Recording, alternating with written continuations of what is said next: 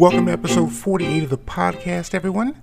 My name is Sean Carter. We're going to get right into the Effie Awards with four new nominees this week. Forget it, Arnie. This baby's got 93,000 miles on it. Probably 193. I don't care. Bet it won't even start. She'll start. You need these.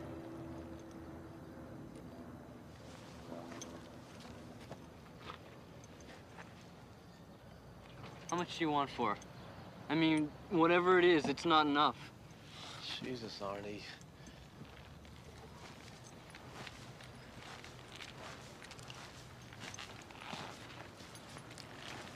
Sonny, you ever owned a car before? Yeah, he owns a Mustang. No. I just got my license. Name's George LeBay. Arnie Cunningham. What are you asking? Start her up. Really?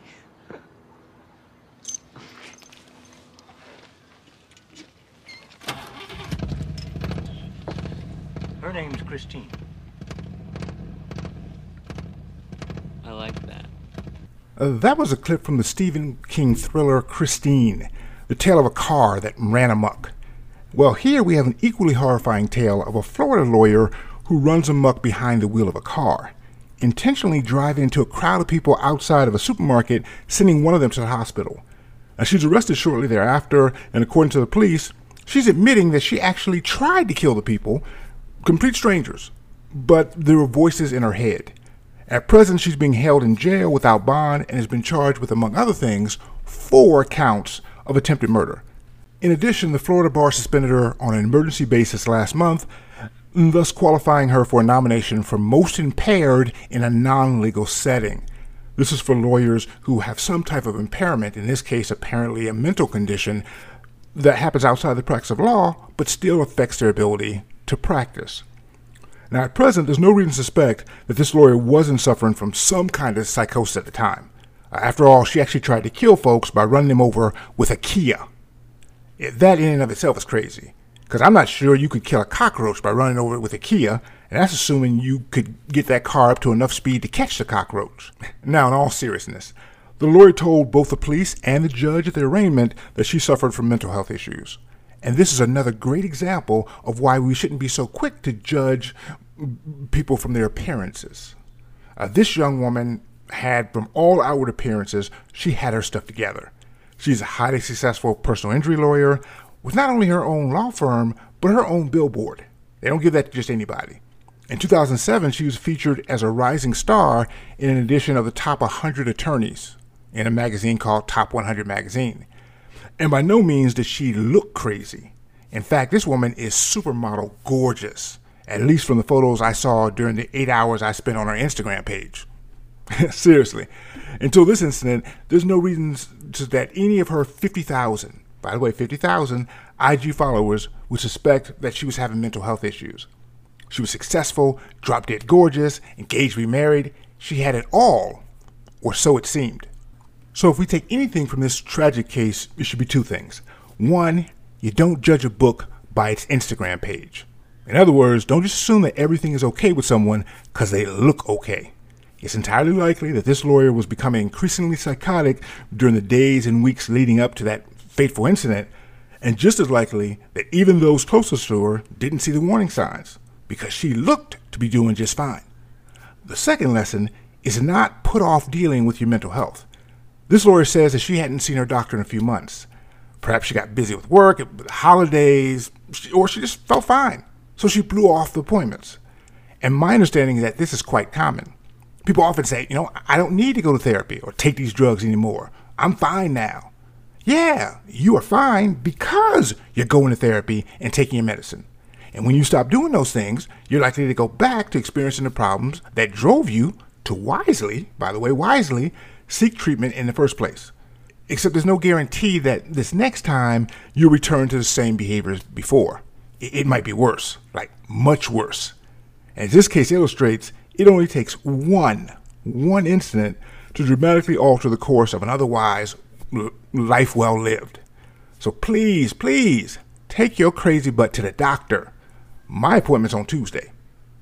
Prison? Will I go to prison? You heard the learned judge will quite certainly be charged with perjury, tried for it, and to prison you shall go. Well, it won't be for life, will it? If I were appearing for the prosecution, it would be. You loathe me, don't you? Like the people outside. What a wicked woman I am, and how brilliantly you exposed me and saved Leonard's life. The great Sir Wilfrid Robarts did it again. Well, let me tell you something. You didn't do it alone. You had help. What are you driving at?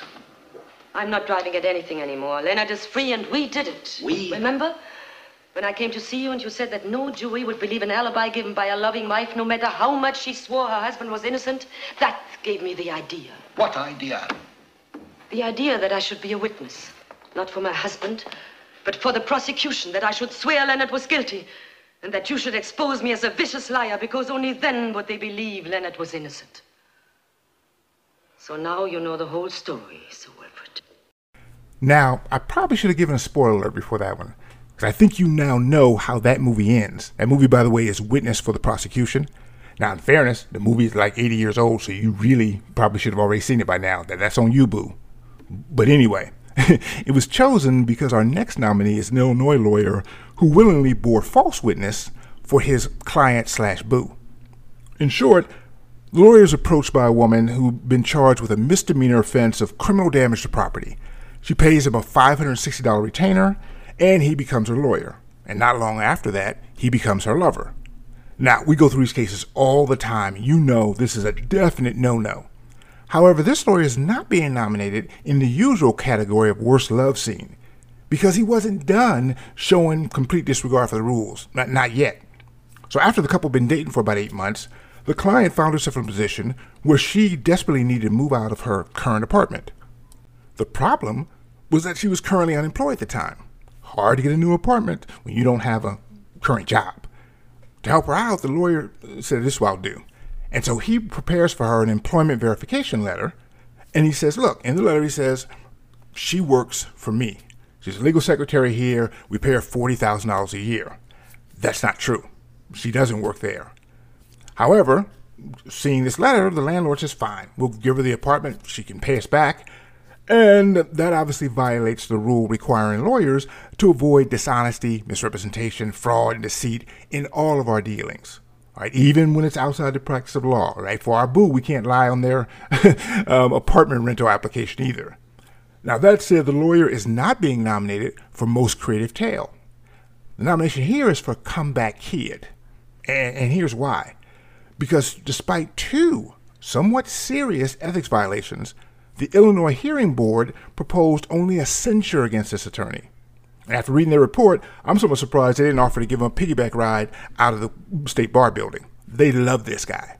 For instance, they went to great lengths to point out that sure, he probably maybe kinda shouldn't have slept with the client, but it's no big biggie. No biggie at all because she was all up on him anyway. Who wouldn't be? And yeah, I'm paraphrasing, but only a little bit. And as for the lawyer lying to the landlord, it's all good in the apartment complex hood. All right, because why? The girlfriend got a job eventually. All right, she made all but one of the rent payments on time. And besides, if she hadn't been able to swing the rent, the lawyer says that he would have paid it for her anyway. So why y'all tripping? right? I'm paraphrasing once again, just slightly. And if you're like me, you're thinking, what's the deal? Lawyers get suspended or even disbarred all right, for less than this. Why did this lawyer get off with just a warning? Is he related to someone on the board? Uh, does he have nude selfies of them?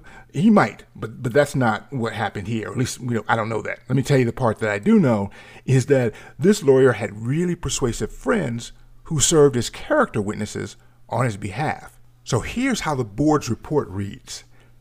We also give considerable weight to the testimony of the six witnesses who spoke with passion and conviction regarding the respondents' honesty, dedication to clients, high moral character, and value to the profession.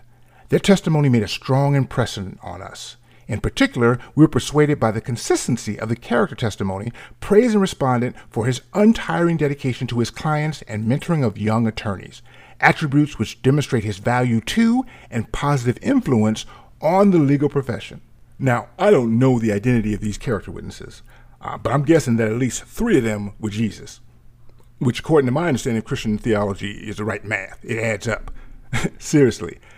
Despite direct evidence of wrongdoing, right, the board was more convinced by the testimony of those who appeared before them and said basically, who are we going to believe? All right? Our lion eyes or these fine people right here? And amazingly, the board was like, yeah, you know what? We're right. We're going to believe these people. These ethical violations, ah, they're, they're nothing. These people say that he's a good guy. We're going with that. Now, either that or they're just blown away that a lawyer has six friends. We're usually not that likable. I, I've got four, and I'm funny. and on a serious note, the lesson here is that if you want to at least carry yourself in a way that your professional colleagues should go to court and swear on a Bible that whatever nonsense you did last is an aberration. That the real you is more honest than Abe Lincoln, and that you would have freed the slaves even quicker. And I'm not being totally facetious. After years in, in, in your profession, there should be someone, anyone, Bueller, anyone, all right, who'd be willing to put their hand on the Bible, or at least one of the Lord of the Rings books, and say, you know what, I believe that you are, at heart, honest, kind, decent, and trustworthy. And that should be the case even if you have to fake it. and what I mean by that is that you can carry yourself in a way, all right, that's hypocritically good, honest, and decent. The person you'd want to be, even if you're not there yet. And I'm going to give you an example because I'm really good at this. I, when I go to speak live, I always wear my preacher suit and I have very prayerful poses. And I look to be a very pious person. Now, you've listened to me long enough to know I, am not so pious. I'm, I'm, I can not wait to get back to IG, uh, uh, Instagram right now. Right? But that said, I don't hold myself out there like that in public.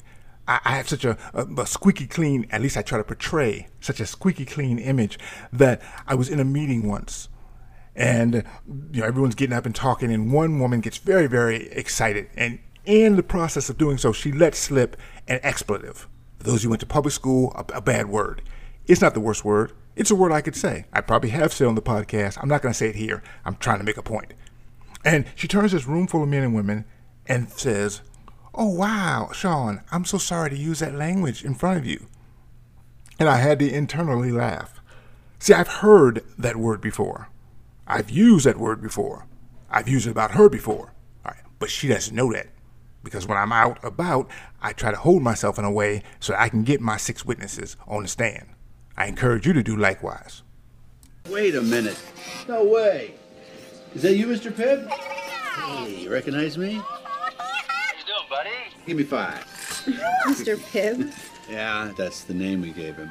We didn't have any friends down here, so they built us one. We'd go get you candy and sodas, that sort of thing. You were nice to him. Do you have to touch things to like, understand them? Not always.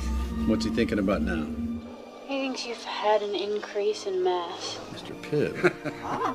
it's impossible to know what he thinks, Miss Jones. His program is a rudimentary 15 megabyte system. He has no thoughts. I suppose you don't have thoughts of what your life would be like if you were a figure skater.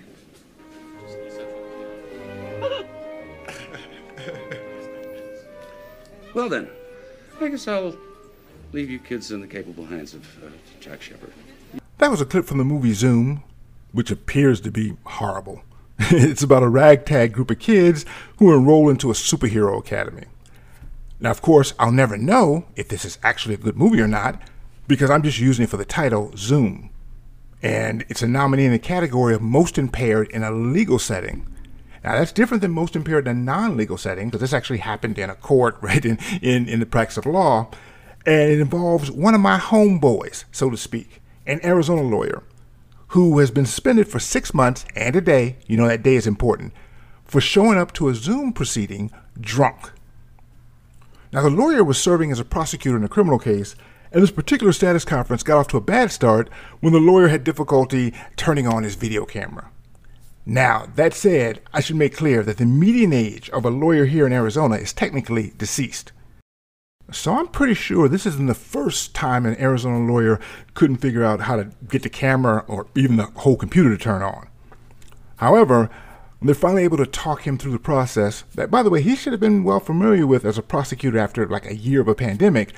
The judge notes that the lawyer is slurring his words. The next day, the judge holds a hearing to discuss this with the lawyer and says, Hey, you know, what's going on? Were you drunk? And the lawyer was like, Oh, no, I wasn't drunk. I'm just very sleepy. See, we got baby, and the baby's been keeping us up at night. Oh, how old is my baby? Um, he's 24. All right. But, but he stays up late playing Grand Theft Auto. It's impossible to sleep through all that racket. All right. And obviously, I'm paraphrasing. I, wasn't there. All right. But I do know the lawyer denied being drunk, said he was just sleep deprived instead. Now, just so we're clear, being sleep deprived would not be a valid excuse for incompetent representation. So you have an ethical obligation to actually, if you need sleep to function, to go to bed. Right? That's part of the, the rule. You actually have to be competent and to be uh, capable of doing your job. But even more, the lawyer had in fact been drunk at the time, something that three weeks later he decides he's going to come clean. He resigns from his job as a county prosecutor. He self-reports to the state bar, and he says, "Hey, you know what? I was wrong. Matter of fact, I, I don't. This wasn't just one time. I'm an alcoholic and I have joined AA and I'm getting treatment. Now, in fairness, that is how you're supposed to handle it when you contract the disease of alcoholism. And I emphasize disease because it's not a moral failing. All right, this is a thing that happens, could happen to any of us. But what you do if that does happen to you is you admit you have a problem, you seek treatment. And because of how rampant this problem is among lawyers, every state has a LAP, a lawyer assistance program. And it's just for this purpose and they can through that program you can get counseling. Um, you can get be assigned a monitor or mentor someone to keep you on track as far as going to meetings and getting treatment someone to make sure that you are maintaining your law practice. The, bar will try to work with you on this. And the academy found this case particularly noteworthy or in case i guess effie worthy because it's one of the first of what we expect will be many cases of zui right? Zoom in under the influence. Many people have been dealing with the stress of the pandemic through self medication. And drinking, it became particularly attractive as, as a medicinal source uh, because thanks to Zoom, Lori no longer has to worry about drinking and driving. Right? Hell, we don't have to put on pants.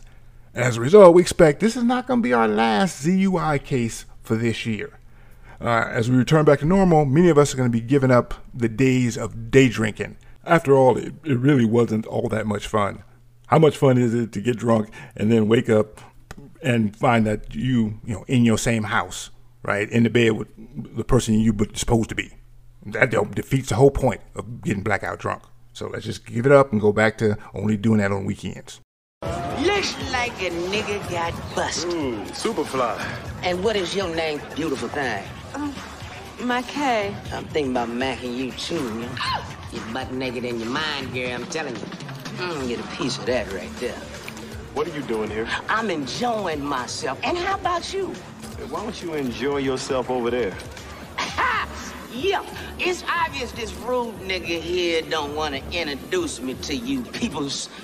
So I figure I'll introduce myself. I am Freddy Tiffany, internationally known, I might add. How you doing, baby? Look at you, girl. I don't care. We can knock the cobwebs off of it. Me and you, girl. I'm telling you. What is up with your eye, G? Oh, I get it. That way you can scope on her without pissing her off. You know what you need is some Visine and some Windex. Much money as you making, you could afford a better eye than Hey, what's up, dude? Everything cool? No, everything is not cool. There's a little leprechaun pimp here, and he is messing up our entire evening. Now get rid of him. That was a clip from the movie Double Take, starred Orlando Jones and Eddie Griffin. And it's our latest nominee in the category of Most Creative Billing. And here we have an Illinois lawyer who was a partner in a mega, mega firm. And he gets caught on the double take, or more specifically, for double billing a client for legal services. And the double billing stemmed from his representation of a financial institution. Part of their agreements with their customers says that if something goes wrong or they need special help, then the company can bill their legal cost directly to the customer. As a result, the lawyer bills both the client and its customer for the same legal work. Of course, a lawyer's wrongdoing is eventually discovered. It always will be. And he's fired from the firm and reported to the state bar. And after examining the matter, the state bar has given him a three year suspension. Now, on the one hand, this looks like a simple matter of greed rung amok, but here's the bizarre thing this lawyer wasn't really stealing enough to make it worth his while. As I mentioned earlier, he's a partner in a mega, mega law firm. As a result, he's already making more than a million dollars a year. In contrast, the entire extent of his double billings was only $109,000. And remember, he wasn't going to keep all of that money. He has to split that 109,000 hundreds of ways among his other partners. Now, sure, he gets an extra big piece of the stolen pie because it's part of his originations, but it wouldn't be enough to make it tempting to risk giving up a million dollars a year for, say, $30,000 in extra income. So, why did he do it? Now, you're going to find this hard to believe, but he's not taking the Academy's calls. We called to ask why. So, really don't know. But I have a theory, just a theory, as to how this could have happened. And he could have been a victim of the third half. And yeah, let me explain. I'm going to have to explain it to you.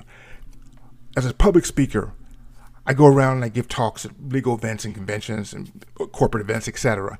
And my standard contract is that I get paid half of my money up front and the other half when I give the talk. Years and years ago, struggling, and you know, I was working for what I thought, you know, or what I think now for peanuts. Back then, I thought it was good money. But anyway, I give giving speeches, and I go to give a speech somewhere. They'd already sent me my first half. When I get to the venue, someone says, "Hey, good to see you. Glad to see you here," and someone hands me my second half. I then give the talk, and it goes really well. And people come to me afterwards, "Yay, great!" And person comes to me at that point and says, "Hey, Sean, here's a check." And now I've gotten three halves, which is not good math. That, that's too many. And I do what any of you would do in that context. I say, I think to myself, let me pray on this. And so I go back to my room with my three checks and I pray on it. And I come to the conclusion that I should keep the money because it's a tip. I've worked really hard. There's a good talk. They really appreciated it. I wasn't getting really paid enough. And as a fact, as a result, they really owed me that third half anyway. Now, you're going to find it hard to believe, but when their accounting department realized that they had paid me three halves, they had a disagreement. And they called back and said, hey, where's our money, fool? And I had to write a check and give them their money back, even though I had already spent it. It was an ugly thing. My theory here is that it's possible, don't know that, just a theory, that something similar could have happened here. So, so maybe this lawyer sent an invoice to the client's customer to pay for the legal services and then CC the client on communication. The client could have mistakenly uh, paid the invoice, thought, hey, this is for us. And now the lawyer found that he had two checks for the same work. And for whatever reason, he thinks to himself, you know what? I did a really good job. I deserve a third half, or in this case, a fourth half. And here is where we have to all watch ourselves. Very few of us would steal money from others outright, but we might keep money that doesn't belong to us. And that little distinction, while it will work for us mentally, will be lost on our employers, professional governing bodies. They're not going to care, and, rightfully so, because it's just as wrong. Also, you are just as likely to get caught, all right, with your third half. So in the end, you're not going to get to keep it. So it makes the most sense to give the money back immediately. And if you do that, you actually greatly increase your chances of getting many more halves third, fourth, 48th, 83rd halves. And I know this because for once I learned my lesson. After that fiasco many, many years ago, statute limitations has run, I realized I will never ever do that again. And it's a good thing I got that lesson out of it because it wasn't the last time I received a third half. I don't know what's going on with accounting departments, but this has happened to me like a half dozen times, all right, in the you know 15 years since that happened. And every time I sent the money back immediately, and you wouldn't imagine what it does for that client relationship. Yeah, they, they love me. Every one of those clients has hired me multiple times since because at the very least, they know they can trust me and they can recommend me to others, which they do because they know I won't rip them off too. And the same thing will happen for you if you ever find yourself in position in possession of a third half. Uh, so you need to do the right thing, obviously, by returning it.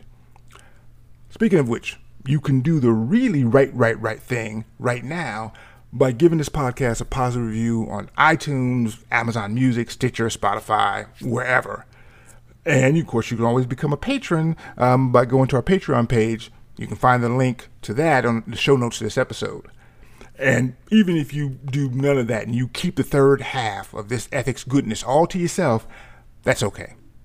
I sincerely just want to thank you for allowing me to share my rather strange passion for ethics with you every week. So thank you so much for that. Everyone, take care.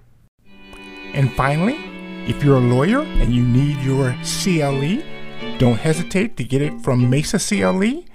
This is your comedic legal education, but it still counts as CLE.